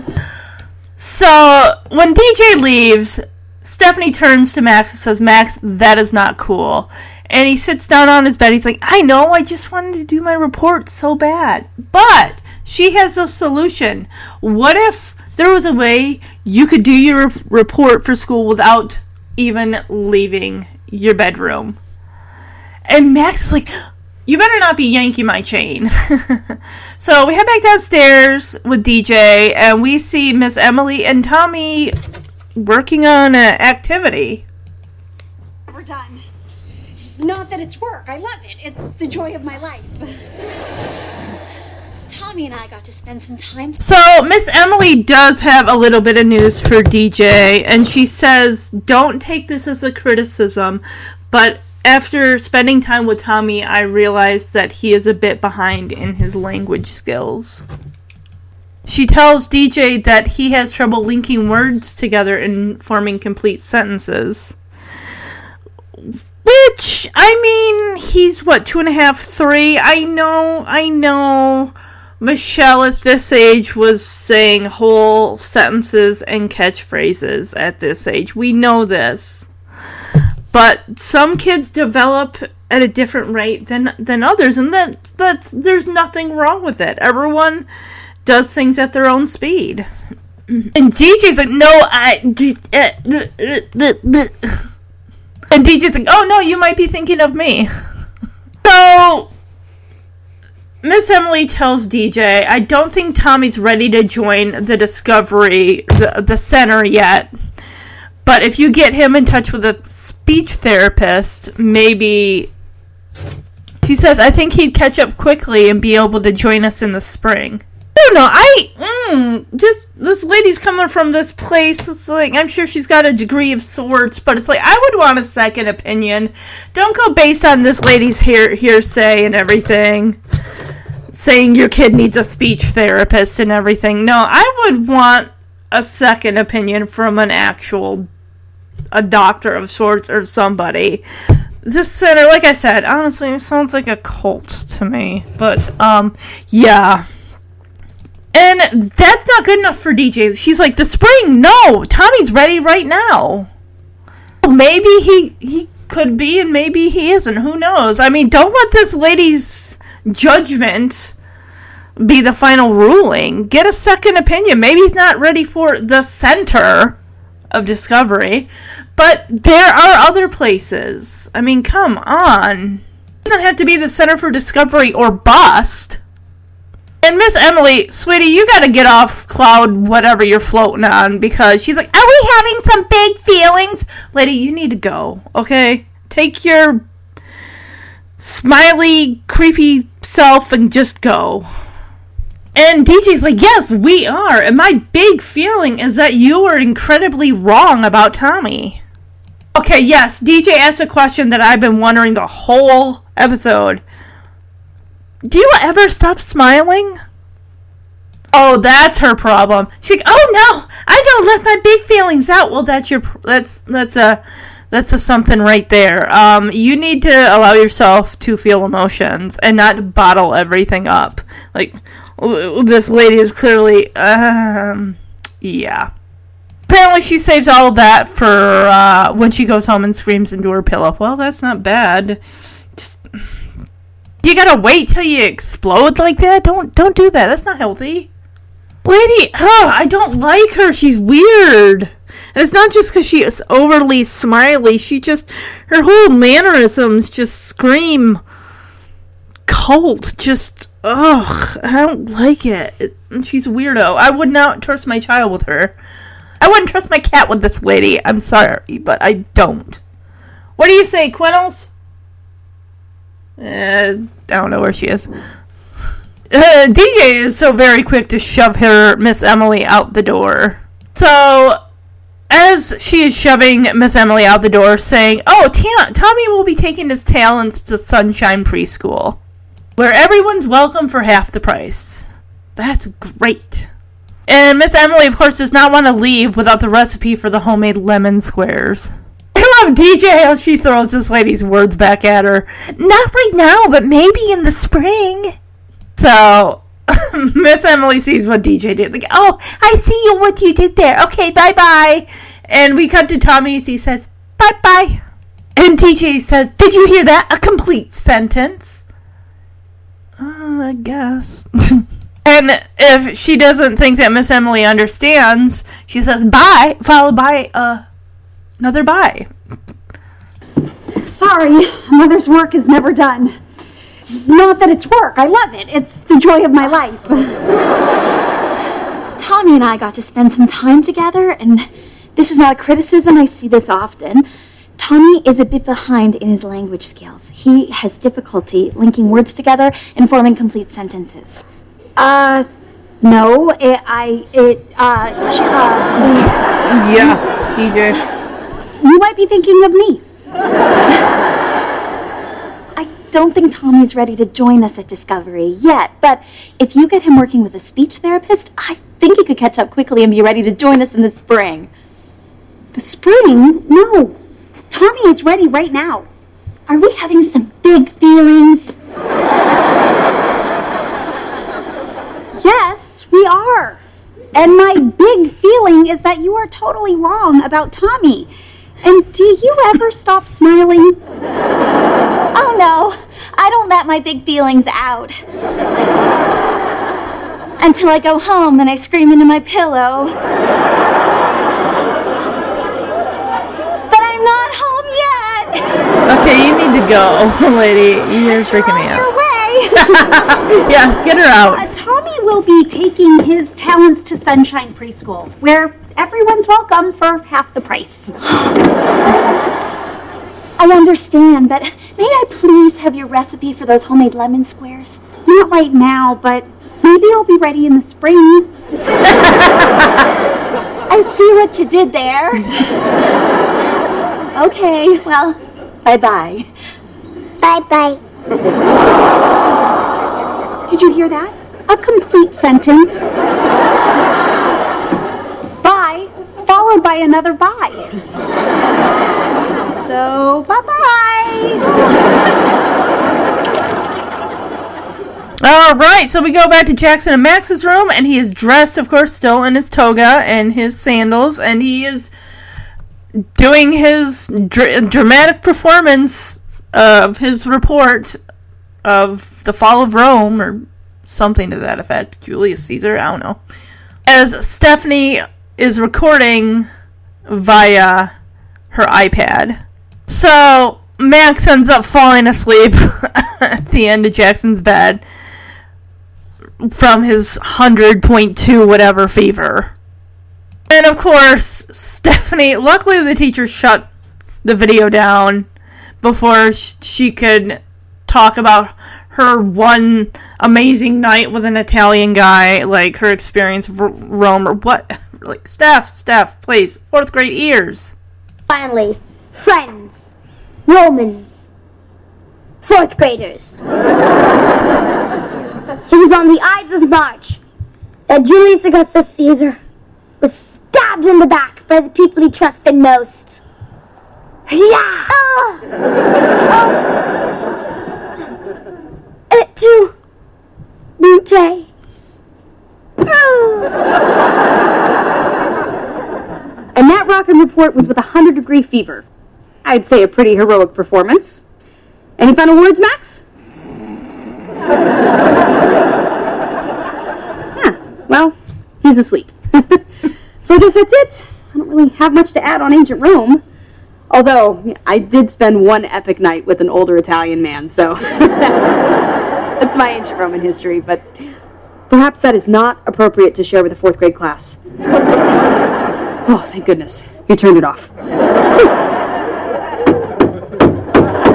So we head down to the kitchen as Kimmy is trying to break into the drawer of the desk to get her phone back. So, yeah, Kimmy's trying to get her phone, and D J says, I figured this would happen, so I moved your phone hours ago. And Kimmy is so distraught, she leaps over the kitchen island, clinging to D J's shoulders, saying, I need my phone! I need it bad! It's like shaking D J by the shoulders, like, I just need one tweet, one poke, one swipe. Oh, she put her phone in the cookie jar? Oh, that's interesting. And Kimmy says, wow, you'd make a terrible sponsor. She's so elated that she got her phone back. She's like, oh, sweet cheese, you're back. And she kisses the f- screen of her phone. Wow, she's missed quite a lot as her phone is like blowing up with dings and notifications and everything. Uh, she says, oh wow, I've been pre-selected for a Norwegian cruise. And then she says, my Norwegian... oh, she says, my unlucky Nigerian prince got the money I wired him. What? Kimmy! Don't send money! Don't send money to people you don't know. But Stephanie comes down, pours herself some wine, because why not? And Kimmy says, Steph, I just noticed you haven't re- accepted my friend re- request. I love Stephanie. She says, she looks at Kimmy and says, it's been a busy two years. So, Stephanie reports to D J. Max is asleep, and despite the second story escape, her day went pretty well. Went pretty well. I, you know, yeah, great. So, Stephanie asked D J how to go with uh, Tommy and the, the center place, Miss em- uh, Miss Emily. D J tells Stephanie, well, not good. Apparently, Miss Emily thinks that Tommy's behind in his speech development and he needs a speech therapist. Get a second opinion. Who is this Miss Emily? What are her credentials? I would be looking into this Center for Discovery. I think there's something not right. I mean, come on now. So D J is like, isn't that ridiculous? And Stephanie's still sipping on her wine, and D J repeats herself like, isn't that ridiculous? And Stephanie puts her wine glass down and looks at D J very seriously, and she's like, well, Tommy is a little behind of where Jackson and Max were at his age. And D J's like, no, he's not. And then Stephanie kind of gives D J a look like, come on, D J, be honest with yourself here. And she's like, is he? Like, uh, and that's got to feel like, D J's got to feel like a, like she's failing him somehow, which has got to be, you know, hard. I mean, it's, and she's saying how, you know, in the last two years, I just, I've been so busy that I just haven't given Tommy the en- enough attention that, and the fact that she didn't even see it in two years, like his development in the, the speech area was a little lagging. And Stephanie's like, Deej, it's not a big deal. A lot of kids need speech therapists. And then Stephanie brings up, remember when I had my lisp? And that can see someone, yeah, Michelle also had a lisp. It's just, I mean, even I, you know, probably had a little bit of a lisp where I had an issue pronouncing my S's. There's nothing wrong with needing a speech therapist or someone to kind of help you along the way. And D J's like, yeah, maybe I did overreact. I did deny Miss Emily my coveted lemon square recipe. Oh, Steph! I love you! She, she looks at D J like, you bought those at Trader Joe's. Praise, praise, praise the writers of Fuller House. I love you all. These jokes are golden. I love them. D J just side-eyes Stephanie and says, that's why I didn't give her the recipe. And she takes a sip of her wine. What are you doing? I'm breaking into the drawer to get my phone back. Kimmy, do not destroy my desk. I knew this would happen, so I moved your phone hours ago. Deej, I'm begging you. I need that phone, man. I need that. Just let me have one poke, one tweet, one swipe. I'll do anything. Anything I say. My God, stop shaking her. Wow, you'd make a terrible sponsor. Sweet cheese, you're back. What have I missed? Good grief. If I don't get that many, rolling up. Hey, I've been pre-selected for a Carnival cruise. Okay. Phew! My unlucky Nigerian prince got the money I wired him. Oh my God! How much did you give that fake Steph, prince? I just noticed you haven't accepted my friend request. It's been a busy two years. Well, Max is asleep, and second-story escape aside, I'd say I did a pretty good job. How did you and Tommy do? Not good. Miss Emily had the nerve to tell me that Tommy's behind on his language skills and needs a speech therapist. Isn't that ridiculous? I said, isn't that ridiculous? Well, I hate to say it, but Tommy does seem a little behind where Jackson and Max were at his age. No, he's not. Is he? He is. Oh, and it's all my fault. Why would you say that? Because everything that's happened the past two years, I've just been so busy, and I, I didn't give Tommy enough attention. Deej, that is not true. And this is not your fault. Lots of kids need speech therapy. Now, do you remember my lisp? At the time, it seemed like a significant issue. Maybe I overreacted. I did deny the friendliest woman in the world my lemon square recipe. You bought those at Trader Joe's. That's why I didn't give her the recipe.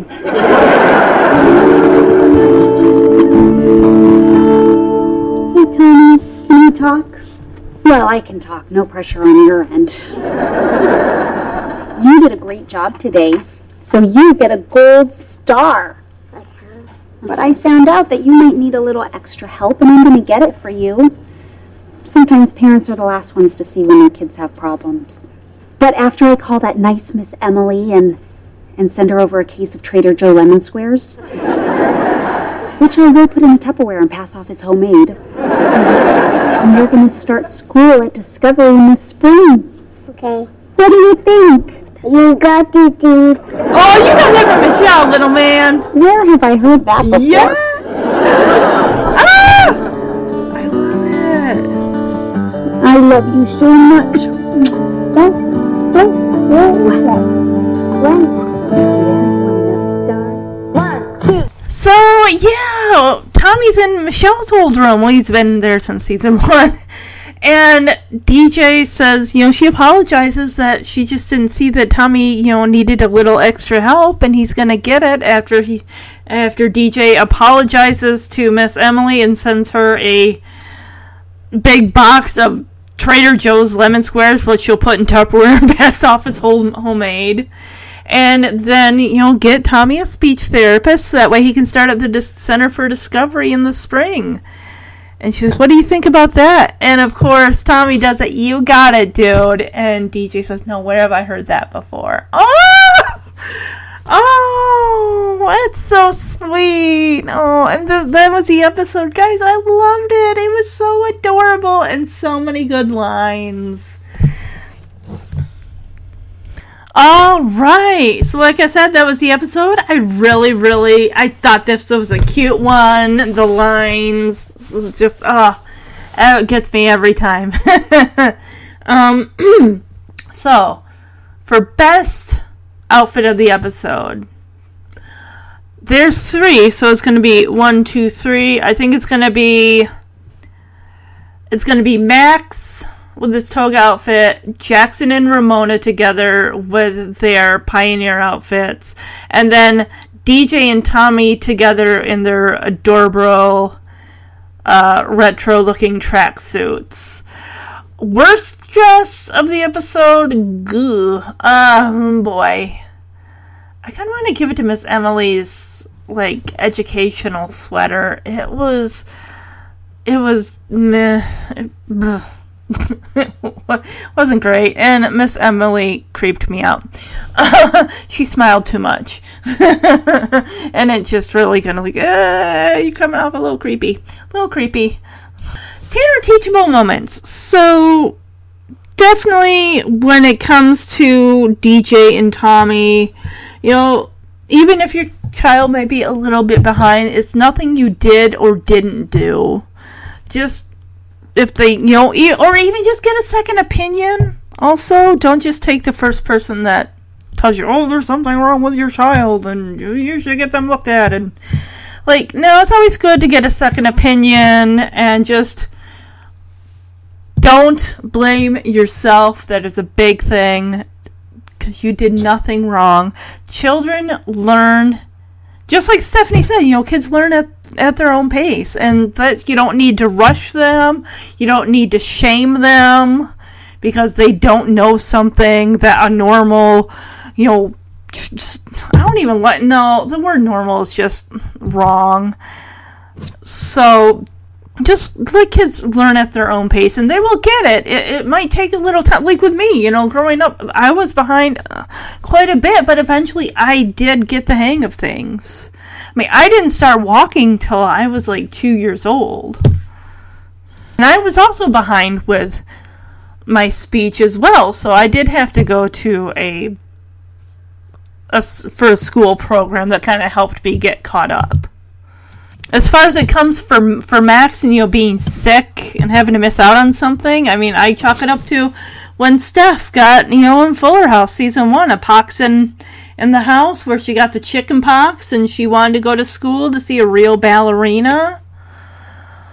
You know, sometimes we have to miss out on stuff because we're sick. And, you know, really, I mean, as much as you want to go, it's like, yeah, but you really don't want to make other people sick either, so...